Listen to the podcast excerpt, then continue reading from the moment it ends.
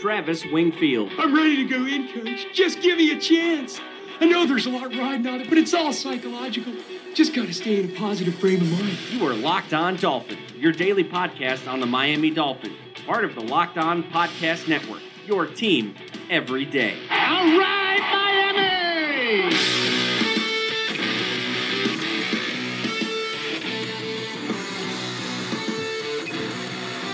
Miami! What's up, Dolphins, and welcome into the Thursday, December the 21st edition of the Locked On Dolphins podcast. I am your host, Travis Wingfield, with you here as always, and I'm here to bring you your daily dose of Miami Dolphins football. And on today's show, we take a deep dive into the film from Sunday's playoff hope crushing loss in Orchard Park to the Buffalo Bills, examining the studs and duds from that game, plus a couple of roster moves with the precarious comment from Coach Adam Gase. And what was that comment and what exactly did he mean by it?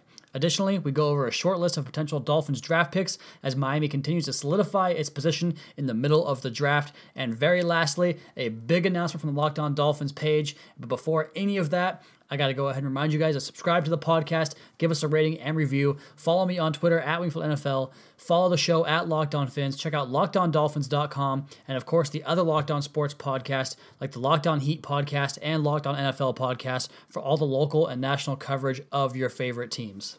And speaking of following me on Twitter, if you follow me on Twitter, you know that I tweet out the gifts from the defensive side of the ball as well as the offensive side of the ball on Tuesdays and Wednesdays throughout the course of the week. Give you guys film breakdowns and kind of show you what happened in the game with a little closer look from the All 22 film. And as I looked at that this week, let's go over the offense first and talk about the quarterback. I talked about it in the Sunday show. I've talked about it on Twitter. I've been very vocal about my displeasure with the quarterback position for the Miami Dolphins in 2017, having to go with a backup plan or, or plan B, plan C, whatever you want to call it after Ryan Tannehill went out. And Jay Cutler, the entire Jay Cutler experience kind of came to a head in this game. Obviously, the three interceptions, the four fumbles are not going to get it done on any level and any any playing field in America, whether it's NFL, college, high school, or Pee Wee football. Not going to get it done.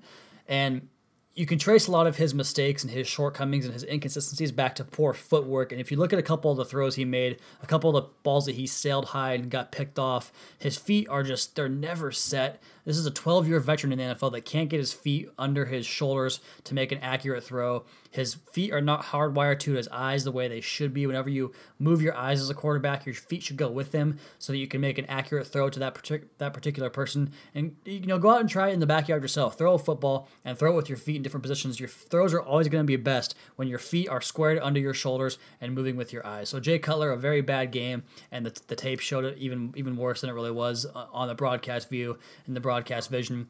And looking at that DeVante Parker screen pass down in the red zone on I want to say it was like a third and eight or something like that. They threw a screen pass to DeVante Parker, and he has a convoy out in front ready for a touchdown, if not just a first down. And he throws it high, and it makes Parker have to go up and behind his head and catch the football, and it allows the defenders that were fooled to catch back up. So Jay Cutler, a very bad game, cost the Dolphins a win.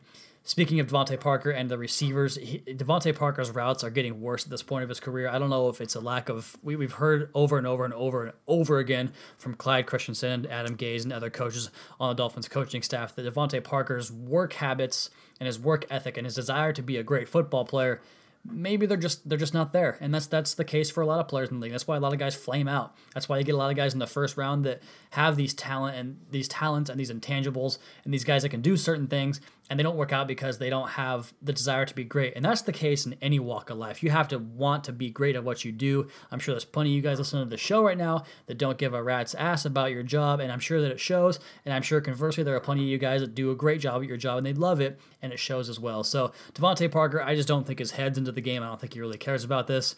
Far be it for me to make a claim on a guy's personality that I don't even know personally, but that's what I see on the field. So that's what I'll report to you guys here on the Locked On Dolphins podcast. Running backs, Kenyan Drake. I don't really want to go into it any more than I did on Sunday. He is fantastic. The pitch, the blitz pickups he had in that game, and the way he attacks butchers in the A gaps when they come from that middle portion of the offensive line, coming through those blitz excuse me, through those gaps on the blitz. Kenyan Drake did a great job attacking those guys and picking those up in addition to the big time run. So you guys know what he can do. He looked phenomenal again. The offensive line, the right side played pretty well. And the guy that's playing really well that I'm very, very surprised about is Sam Young. This was a guy that last year, if we lost Branden Albert or Ja'Wuan James in a game at left or right tackle, we thought, well, that's going to be a major, major area of concern. And a lot of times it was. But now Sam Young's playing extended time at right tackle for Ja'Wuan James right now, and he's getting the job done. He's playing well. He slides Jesse Davis into right guard for Jermon Bushrod, and Jesse Davis is playing very good at right guard. He had a couple of problems with Kyle Williams in this game, but so did the Dolphins' entire offensive line. Mike Pouncey continues to have his struggles. I just don't see the same player that's there anymore, and it's probably a lack of practice and keeping him in that bubble wrap throughout the course of the week and all of summer and all training camp. I just don't think he can do it anymore. The left side of the line, Laremy Tunsil had his struggles at times, but he had some dominant reps where you see those feet, his quick feet that you just love. And that's why people thought he'd be the first pick in the draft out of Ole Miss because he has fantastic feet. He's got ballet dancing feet for a left tackle, a guy with a good punch and good size too. So he'll be all right. Don't worry about him and his ups and downs this year. First year at left tackle in the NFL, so not worried about that guy. The left guard, Ted Larsen, he's got to go. He puts together another bad game on tape. Just can't get anything done. And the offensive side of the ball struggled because of the struggles at quarterback. The receivers didn't have their best games either. The interior of the offensive line didn't play its best game, and the offense suffered mainly because of the quarterback, though. But the defense, they had a rough first half, but they brought it back together. And we're going to get to that here in a second on the Locked On Dolphins podcast at Wingfield NFL, at Locked On Fins for the show, and of course, lockedondolphins.com. This is the film review show for the week, uh, Thursday show on the Locked On Dolphins podcast. We just did the offensive side of the football. We jump over to the defensive side now and talk about Ndamukong Suh, who was dominant yet again. He is a Pro Bowl snub. He did not get tra- or invited to the Pro Bowl this year, despite being one of the most dominant interior defensive linemen there is in the entire league.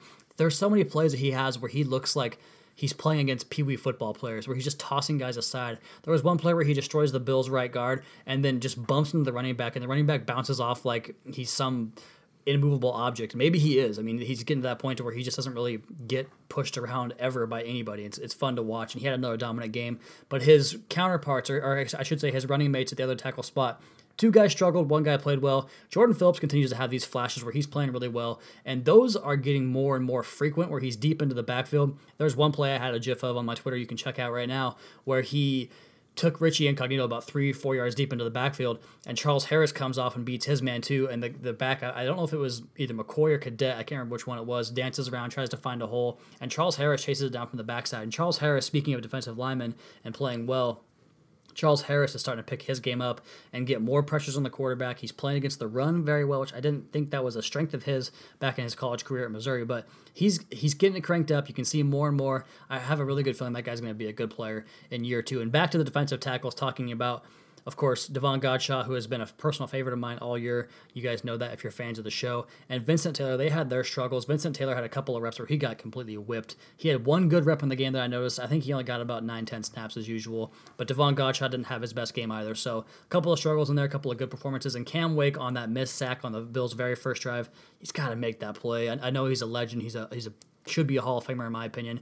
One of the best Dolphins of all time got to make that play against Tyrod Taylor that really, really killed the Dolphins on that first drive and led to a touchdown when it could have been a, a punting situation. So not so good from his end. The linebackers, ugh, not very good either. Kiko Alonso continues to get picked on, whether it's in coverage, dropping deep down the field. I'm not sure why they're doing this, but they have him dropping down with like a deep Tampa 2 look where he's on the pipe with a middle linebacker back in those Tampa 2s. They're not running a Tampa 2, but back in the old Tampa 2, you had the middle linebacker would go way back downfield like a Derrick Brooks for the Tampa Bay Buccaneers, and he would cover like a, a middle center field. And rather than using a dime back, they're having Kiko Alonso do this. I know it's, like I said, not cover two, but he's playing back at like 15, 20 yards, just getting smoked. He tried to cover Shady McCoy and the slot man up. And I know that that was something that had to happen based on the way they shifted out of the backfield and went to an empty set but he can't do that. He was five, ten yards off of Shady McCoy, catches a little underneath route and runs around. And luckily, Reshad Jones comes up and sticks him and makes a good tackle because Kiko Alonso is nowhere near. Very lazy on the pursuit as well. His tackling is not good. His change of direction is horrific.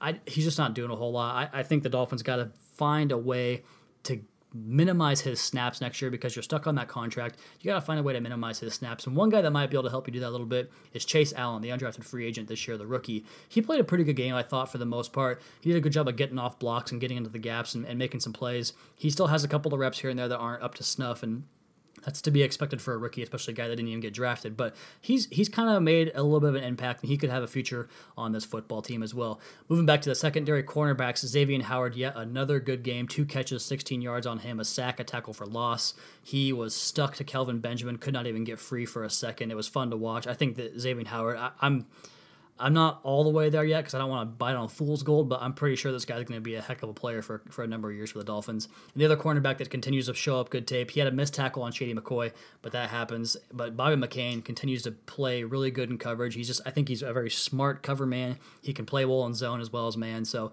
excited to see those two guys really starting to bite this year in their young careers. And then back at safety, TJ McDonald had a rough game. He dropped that potential pick six that went right through his hands. He got beat by Charles Clay a couple of times, couldn't really move around very well in coverage, so he has a rough game.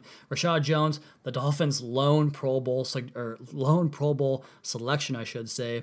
He played a pretty good game this one. He had some nice tackles and was there in coverage as well. He got beat on one corner route in a single high look, but kind of hard to get over there for him. I don't know if it was him or the cornerback, but all in all, secondary I thought played pretty good. Where the Dolphins really got beat in this game was at linebacker and against the backs and tight ends. So safety struggled in that coverage as well, but for the most part, Dolphins secondary play as well. So that's the film review from the game on Sunday against the Buffalo Bills. We got the Chiefs coming up on Sunday. You guys heard yesterday's podcast, the Locked On Chiefs podcast, where Chris and Ryan joined me for that one.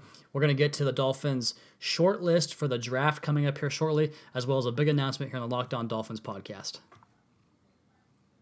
All right, so with just two games left in the season, the Dolphins figure to be maybe gearing more towards the draft. And before we get into Adam Gase's curious comments in regards to the last two games of the year, I want to talk about Chris Kaufman's short list for potential Dolphin draft targets in April. If you don't know Chris Kaufman, he is a well-versed Dolphins fan slash football writer. He is at CK Parrot on Twitter. You guys have probably heard me reference him many times in the past, but he put out a short list for guys that you might like in the draft for the Dolphins coming up, or guys that the Dolphins might look at themselves. And his word is as good as gospel to me. And when it comes to the draft, he has just a very good grasp on what the Dolphins are looking for and what certain players can do. And here's his list. So it starts with one player on offense, just one offensive player on that list.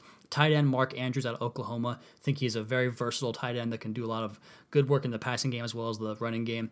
Defensive end Clelin Ferrell from Clemson. Big fan of his. Defensive end Marcus Davenport out of the University of Texas, San Antonio. Chris has been raving about this guy, and I can see why he just explodes off that FCS tape. I know it's a lower level competition, but fantastic looking player there.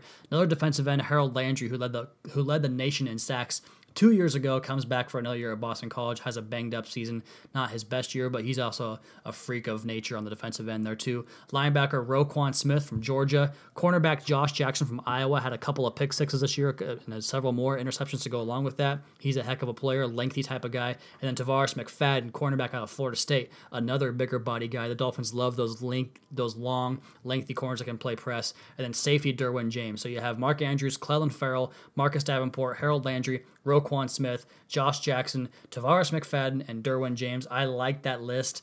I don't want to get into who I think I would take out of that list right now because we have a long way to go, but those are some really good names to keep an eye on throughout the course of bowl season. So keep an eye on those guys. And the reason we're talking draft here on the Locked On Dolphins podcast is because Adam Gase has kind of had these. I don't want to say disparaging comments, but they're they're definitely curious comments to me about the last two games of the season. He's he's been more vocal about playoff hopes than you usually will hear coaches talk about. And the comment that Coach Gase made, according to Armando Salguero on Twitter, uh, one of the Dolphins beat writers, Coach Adam Gase said the two final games are for players to play for their jobs. And I thought that was pretty interesting because he went on to say later in the week, I think it was either yesterday or the day before, talking about how things are not quite over yet, says the players are aware that they are not eliminated from playoff contention. So I think that while he's trying to kind of create that urgency for the fact that they have to win the last two games to even have a hope. I think he kind of knows where things are sitting right now, and that's why Jermon Bushrod goes on IR today, and Julius Thomas goes on IR today as well. So the tight end and the right guard, two of Gase's personal guys that he brought over for his own, I guess for his own history and background with those guys, he brings them over to play right guard and tight end. Did not work out for either guy. Both were bad players, but they go on IR, and you pull up Eric Smith, who had a really good preseason before he got hurt, the right tackle, and you bring up tight end Thomas Duarte, who was a 2016, I believe, I want to say seventh round draft pick. I could have that wrong, but these guys are going to come up to the active roster and get some playing time. And from the sounds of it, looks it sounds like Thomas Duarte is going to get some first team reps and actually get some action in games. So that'll be fun to see if the Dolphins can use can use more of a pass catching tight end that's a little more athletic than Julius Thomas. Actually, a lot more athletic, I should say. So Dolphins kind of shifting towards evaluations. That's why we talk about the draft.